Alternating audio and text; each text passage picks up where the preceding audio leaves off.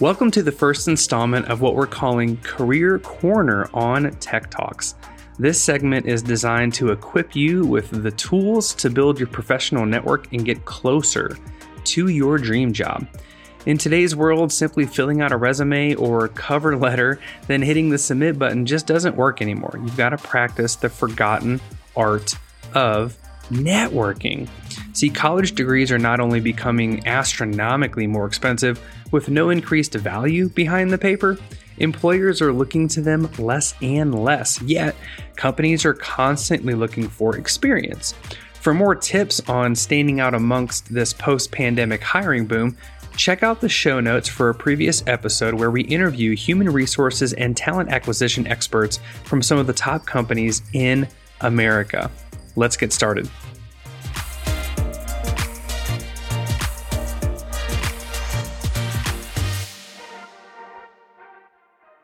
Hey, everybody. My name is Matt Tech, and you are listening to Tech Talks, helping you turn adversity into victory.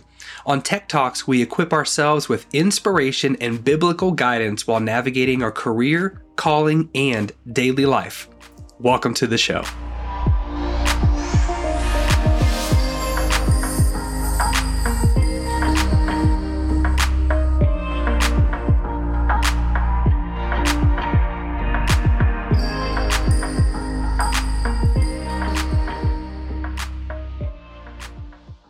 Now, before we get started on some tried and true networking tips, I want to answer an obvious question. Why should you even listen to me?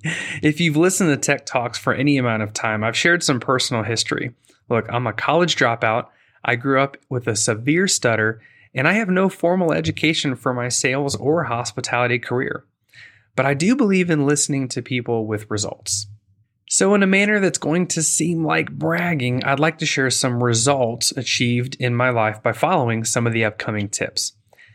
I began my hospitality career in 2016 with no hotel experience. Five months later, I was leading the sales efforts of three area hotels. One year after that, I moved to a high volume hotel in St. Louis with a nearly doubled income. One year after that, I opened one of the most successful hotels in St. Louis with a 15% income increase. Two years later, I relocated to West Texas to build and lead a sales team for a legacy full service hotel that fell previously victim to the COVID 19 pandemic, having closed its doors for 13 months. And then a little over a year after that, I now hold a vice president position with a company which owns and operates 15 branded hotels and in six years, my income just over tripled. So while I'm proud of the hotel's individual results, I want to point out something a little bit more significant. Aside from the very first position in 2016, I did not apply for any of these other positions. They were all a result of professional networking and making friends. Much of the country is still operating within COVID protocols, but seeing as I live in Texas and many areas are lifting restrictions, in person events will return in dramatic fashion. After two years of seclusion, I want to prepare you to network effectively in person. So, today we're going to talk about networking in a crowded room. So, here's a couple tips that I found helpful. Number one, find the energy in the room.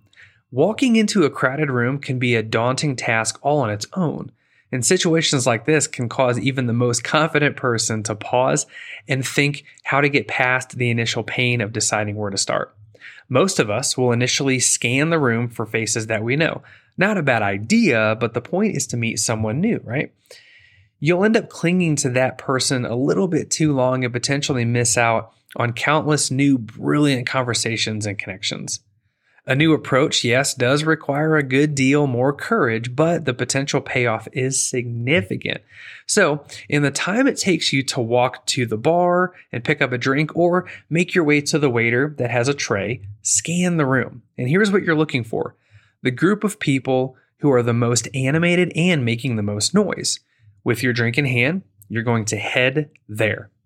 Number two, practice the graceful entrance. Now you're in the circle. If you are not acknowledged, you'll feel like you want to pull out and go elsewhere. Don't. Just getting there is a vital first step. There are a few ways to make your graceful entrance in the midst of conversation. If the group is observant, generous, and kind, sometimes simply walking up and standing in the circle is enough. But most of the time, however, it will be necessary to insert yourself into the conversation. But how? Bitter experience has shown me that it's not as simple as just walking up with a loud hello. Now, don't throw up. This is critical. This step requires a bunch of relational confidence. So, approach the group and stand next to the person who's speaking. And as you do, gently touch their arm. Physical contact to human beings is like an electric shock. The person will stop and look at you. And in that moment, you begin the conversation. Now, this is not for the faint hearted, and you may want to practice, but it's worth it. Pick up where the conversation left off, compliment something about them, or apologize for the contact and ask them their name. Number three, use names immediately. Remembering people's names is a real challenge, especially when meeting a lot of people for the first time. And there are consequences for getting their name wrong. So, what do we do? First, focus less on the fact you might forget their name and concentrate on ways to help you remember. Using their name as you address them directly makes a profoundly positive impact on not just your memory, but on the person themselves. People love to hear their name used, especially in a group of people. A tip to remember use their name three times within the first three minutes of a conversation. And if it's an unusual name, even better, ask how it's spelled. And if you forget it, no sweat. Just say, I'm sorry, please remind me of your name, or ask them for their business card. Number four, be completely present. Do not let your mind wander the length of your to do list, the upcoming deadlines, tomorrow's meeting, tons of things vying for our attention. And when our attention wanders, others will notice. Be completely present. Listen with your eyes and engage with your whole being. This will take time to learn. You'll need patience and practice to develop this craft. You will be tempted to think of something other than the person in front of you. And when this begins to happen, stop and notice what your senses are telling you about the current moment that you're in. This is less about ignoring the pressures on us and more about valuing the person in front of us. They are worth putting our distractions on hold, if only for the duration of our conversation. So dig deep and exercise those self management muscles that enable us to be completely present with the people we're with. Number five, Never go to the party empty handed. Now, your mind might immediately run to business cards, chocolate, flowers, or wine, but here I'm talking about words.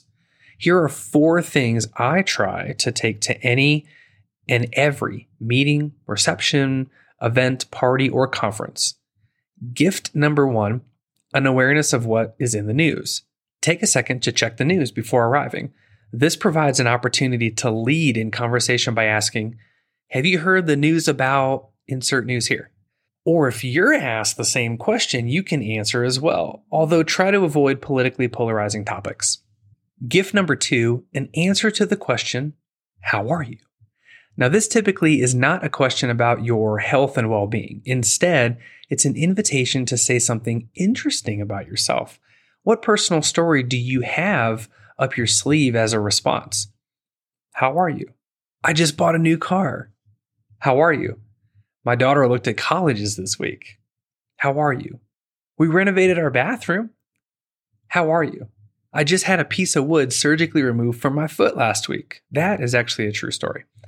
And please, please do not reply with, I'm good. Gift number three, your elevator pitch. It's only a matter of time before somebody asks you, What do you do?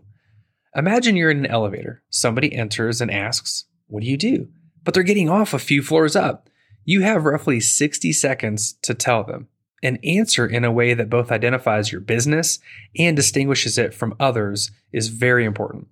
Write it down and practice it. Gift number four VIP conversation. If you go to an event or conference, expect to meet the host or the keynote speaker. In fact, I would even suggest you make it your business to do so. Prior to the event, think about what you'll say to create a good impression and begin building rapport with them. Number six, compliment people. In general, people do not think of themselves as highly as they should. Compliments are a welcome and much needed gift of human interaction and affirmation. Compliments must be genuine, so don't force it. Number seven, use those business cards. These are exchanged on a daily basis. And where do they end up? In the forgotten drawer or the jacket pocket? Look, let's reclaim the business card as an effective tool of social engagement. Let's relearn how to effectively use them. So here's a couple techniques. Number one, give it out straight away. Number two, expect to receive one in return. Number three, store the information in your mobile device by creating a contact, taking a photo, or using a fancy app, then throw the card away. And number four, follow through. Drop a note afterwards. I prefer handwritten, but emails work as well. Number eight, practice the graceful exit. All good things must come to an end. After a great conversation with a new friend, you'll eventually need to move on. How do we get out of a conversation well? Here's some faithful techniques. Ask, Would you like another drink? If they say no, excuse yourself to the bar and meet someone else. Exit with, I'm grabbing another, but it was a pleasure meeting you. If they say yes, then suggest that both of you go to the bar and begin talking to new people. You can also use, I don't want to keep you all to myself. You probably want to chat with some others shake hands and let them know how wonderful the interaction was. Or the more subtle option, it's been great talking to you, or it's been great speaking with you. Let's go chat with some other people. And one of my favorite graceful exits is to say, There's someone I'd like you to meet. Can I introduce you? Be a connector of people. Well, there you have it, guys. Some tried and true networking techniques to build relationships in person. Don't try to do all of these at once. You have to stair step them in at your comfort level, but also realize the importance of being uncomfortable at first. Take it one at a time. Good luck, everybody. This episode of Tech Talks has ended, but be sure to subscribe for upcoming inspiration. Don't forget to rate and review so we can continue to bring you transformative content. See you next time.